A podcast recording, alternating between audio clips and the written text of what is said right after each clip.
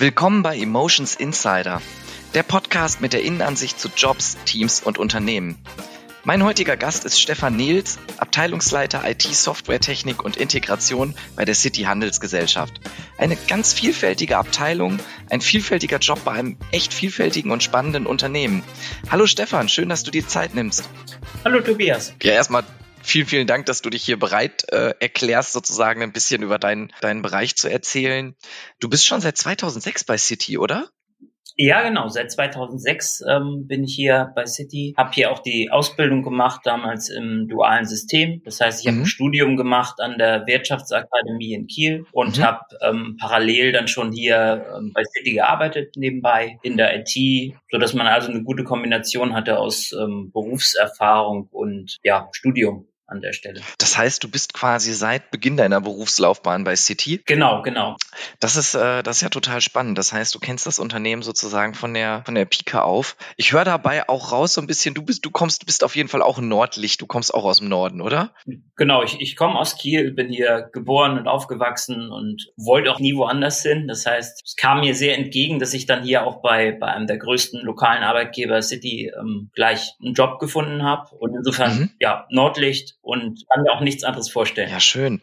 City, das ist eine Unternehmensgruppe, vor allem im Lebensmittelgroßhandel. Ähm, ihr seid aber auch international vertreten. Ihr habt 10.000 Mitarbeiter. Da stelle ich mir die Rolle in der IT ziemlich spannend vor, weil das ist ja auch eine gewisse Querschnittsaufgabe.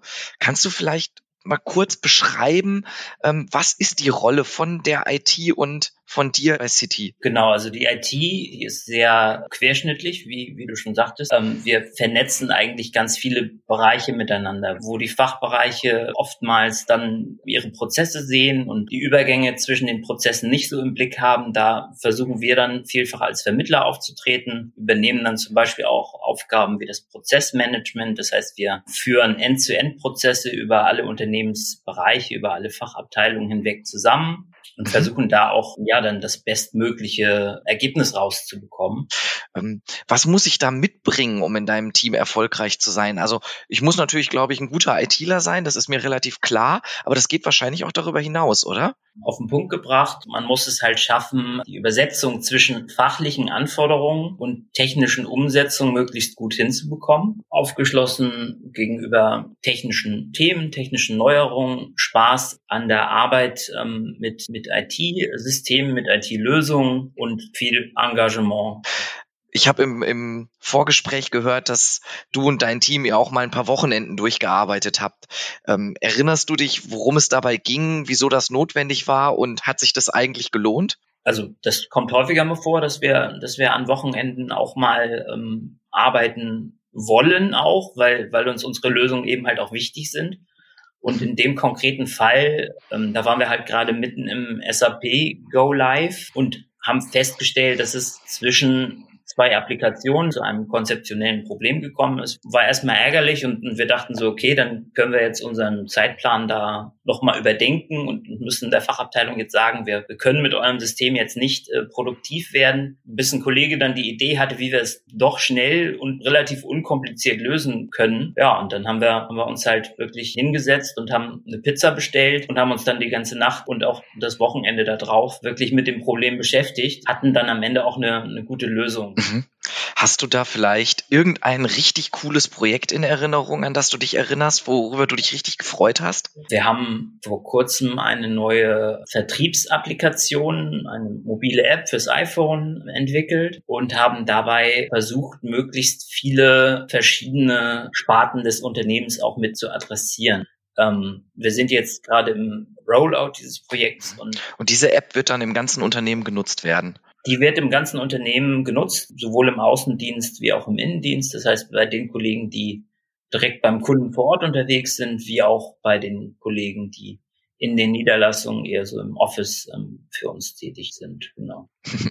ähm, wenn man so ein Projekt hinter sich gebracht hat, da fallen ja auch schon mal ein paar Überstunden an, gerade wenn ihr dann auch ins Wochenende reingeht. Wie geht ihr denn eigentlich damit um? Gibt es da einen Ausgleich?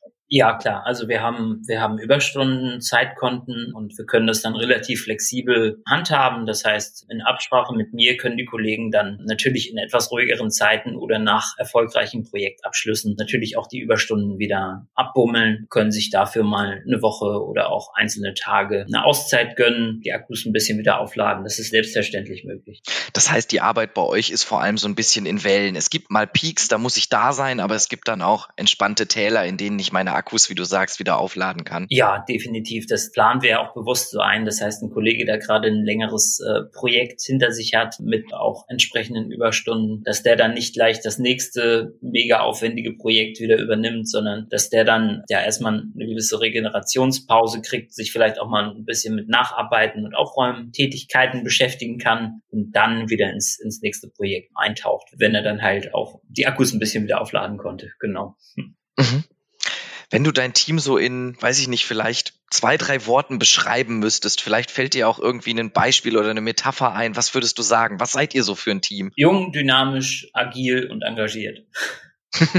das klingt schon mal gut. Also das können wir definitiv als Slogan benutzen.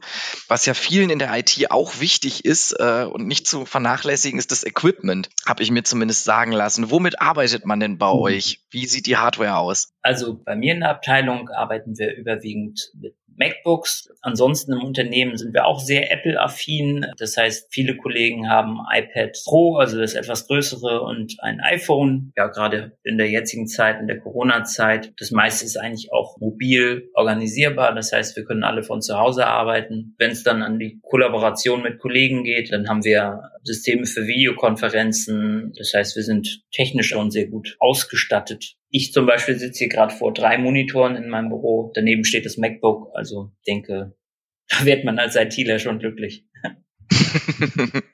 Ihr arbeitet also ganz viel mit Apple-Geräten und Apple-Software, aber im Rest des Unternehmens nutzt ihr auch Microsoft-Systeme, auf die ihr euch dann einstellen müsst, oder? Ja, sogar im überwiegenden Teil nutzen wir Microsoft-Systeme in, in meiner Abteilung, da nutzen wir die MacBooks, weil, wie ich schon sagte, man damit eben halt unsere Tätigkeiten sehr produktiv ausführen kann. Ja, aber ansonsten sind wir doch sehr stark auf Windows unterwegs ich weiß nicht, ob ich da jetzt komplett richtig liege, aber ich glaube, bei euch im Norden sagt man ja auch, jetzt mal Butter bei die Fische. Uns interessiert ja hier immer das Besondere. Mhm. Angenommen, ich wäre jetzt auf Jobsuche und ich bringe wirklich alles mit, was du suchst für dein Team. Ähm, was ist bei der IT, bei City das mhm. Besondere? Was überrascht mich? Was unterscheidet euch von anderen? Wieso soll ich zu euch kommen? Also was dich definitiv überraschen könnte, ist halt die, die Größe der IT bei, bei City. Viele, die City kennen, die kennen dann so den Einzelhandel, kennen nicht so die wirklichen Dimensionen. Das haben wir auch häufig schon von BewerberInnen gehört. Das liegt natürlich daran, dass wir den Großhandel dabei haben, dass wir 10.000 Mitarbeiter haben ähm, und dass wir auch sehr viele verschiedene Unternehmensbereiche haben. Das heißt, was macht die Arbeit hier aus in der IT? Es ist sehr abwechslungsreich. Man hat sehr viele verschiedene Themengebiete und das Ganze im, im nationalen und internationalen ähm, Wettbewerb. Also die Themen sind sehr vielfältig und man kann theoretisch die Projekte so planen, dass man immer in anderen fachlichen Bereichen des Unternehmens unterwegs ist und dort einfach sehr viel Abwechslung hat. Mhm. Ich frage jetzt einfach mal ganz frei raus.